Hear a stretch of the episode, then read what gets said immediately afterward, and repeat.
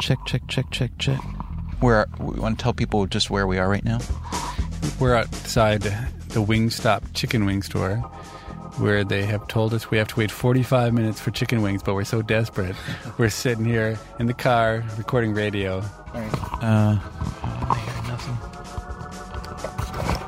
Check, check, check, check. Talk for a minute. Hello, Steven Levitt. Chicken wings, 45 minute wait. What a pain in the ass.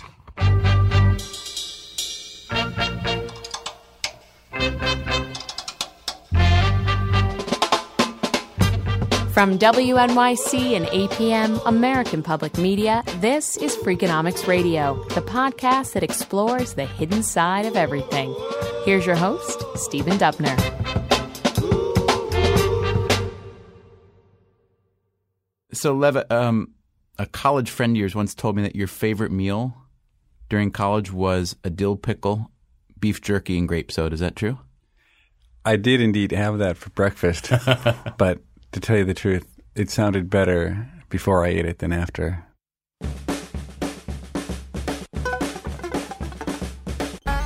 Steve Levitt is my Freakonomics friend and co author. He's an economist at the University of Chicago. Levitt sometimes makes fun of me for caring too much about food. You know what I think? I think he cares just as much, if not more. It's just that he he cares differently. My tastes go to things like KFC, KFC, beef jerky, Chipotle, uh, grape crush, dill um, pickles. chicken wings. I love chicken You wings. You do love your chicken wings. I had cocoa pebbles for breakfast. Levitt's favorite part of the Cocoa Pebbles, of course, is drinking the milk at the bottom of the bowl. Most definitely. His dream meal Maybe McDonald's or Burger King or something like that. And Levitt's favorite letters in the alphabet? It's big N, little a, big C, little L, N A C L. It's a chemical symbol for salt. Oh God, I love salt. Some of his other loves, root beer for instance, have let him down. So there was my thirst, and there was the A and W root beer, and so I went to the drive-through and I said, "I'd like an A and W root beer, please." And the voice came over the microphone and said, "I'm sorry, we don't have any root beer. Is there something else I can get you?" Kind of like a bank running out of money. Yeah, or like KFC running out of chicken. Oh, you've had that happen. I know I've had that happen to me too. So I went to a KFC with my daughter Amanda, and I waited in line for what seemed like uh, an interminable amount of time. But I was truly shocked when I went up to the counter and I asked for a bucket of chicken, and they told me that they were out of chicken. But in the end, true love prevails, and Levitt is a man who knows what he loves. Uh, pretty much the cheaper the food, the better. There's almost no fast food that I don't adore. So KFC, yeah, I like KFC, burgers, Chipotle. I kill for Chipotle.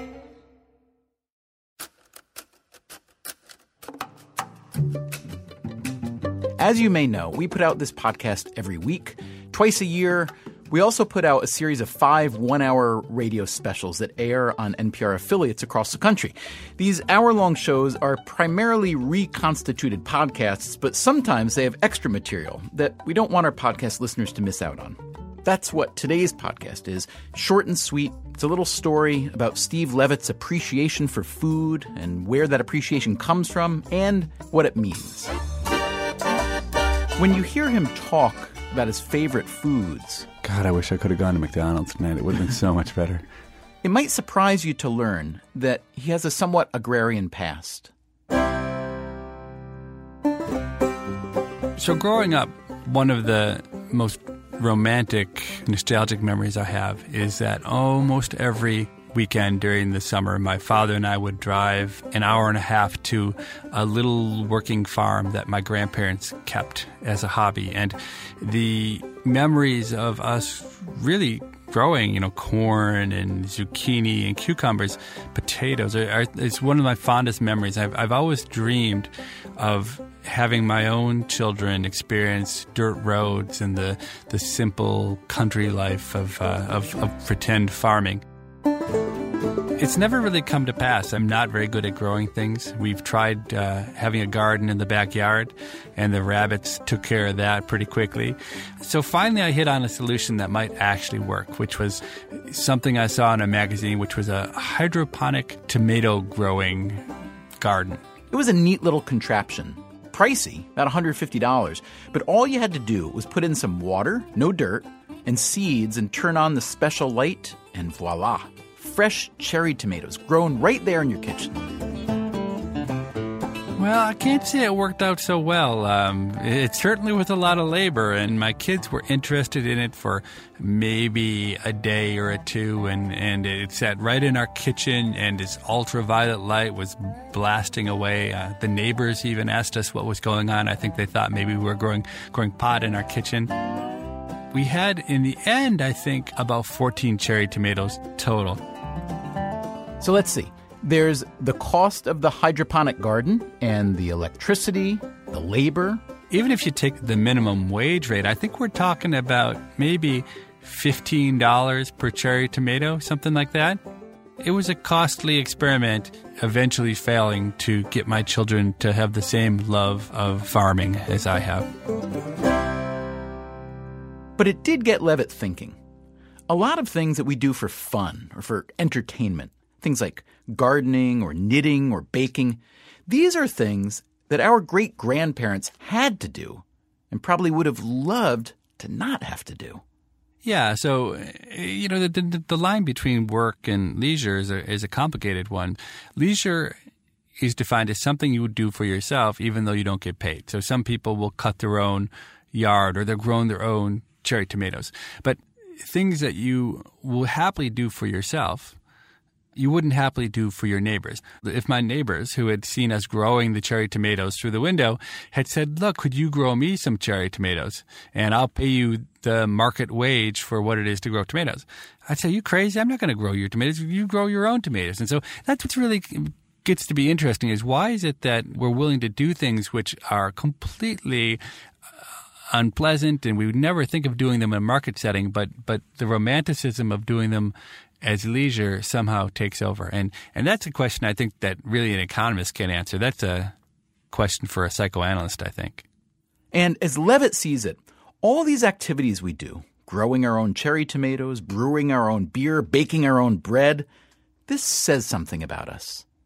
Yeah, I think all of this movement towards doing our own labor and pickling and fancy food stuff that you do at home, I think that is really a sign of how spoiled we've all become. That our basic needs are so well taken care of that we need to seek out uh, some sort of hardship to feel whole, which is a good thing. It's a great thing. I mean, what, what could be better than having all of your basic needs met?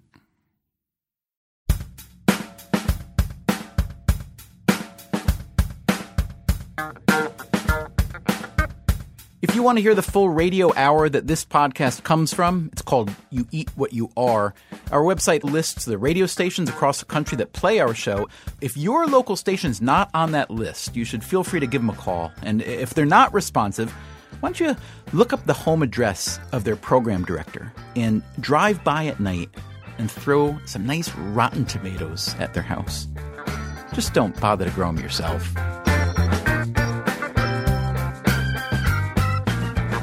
Freakonomics Radio is produced by WNYC, APM, American Public Media, and Dubner Productions. Our staff includes Susie Lechtenberg, Catherine Wells, David Herman, Bourree Lam, and Chris Bannon. Colin Campbell is our executive producer. If you want more Freakonomics Radio, subscribe to our free podcast on iTunes and go to Freakonomics.com, where you'll find lots of radio, a blog, the books, and more.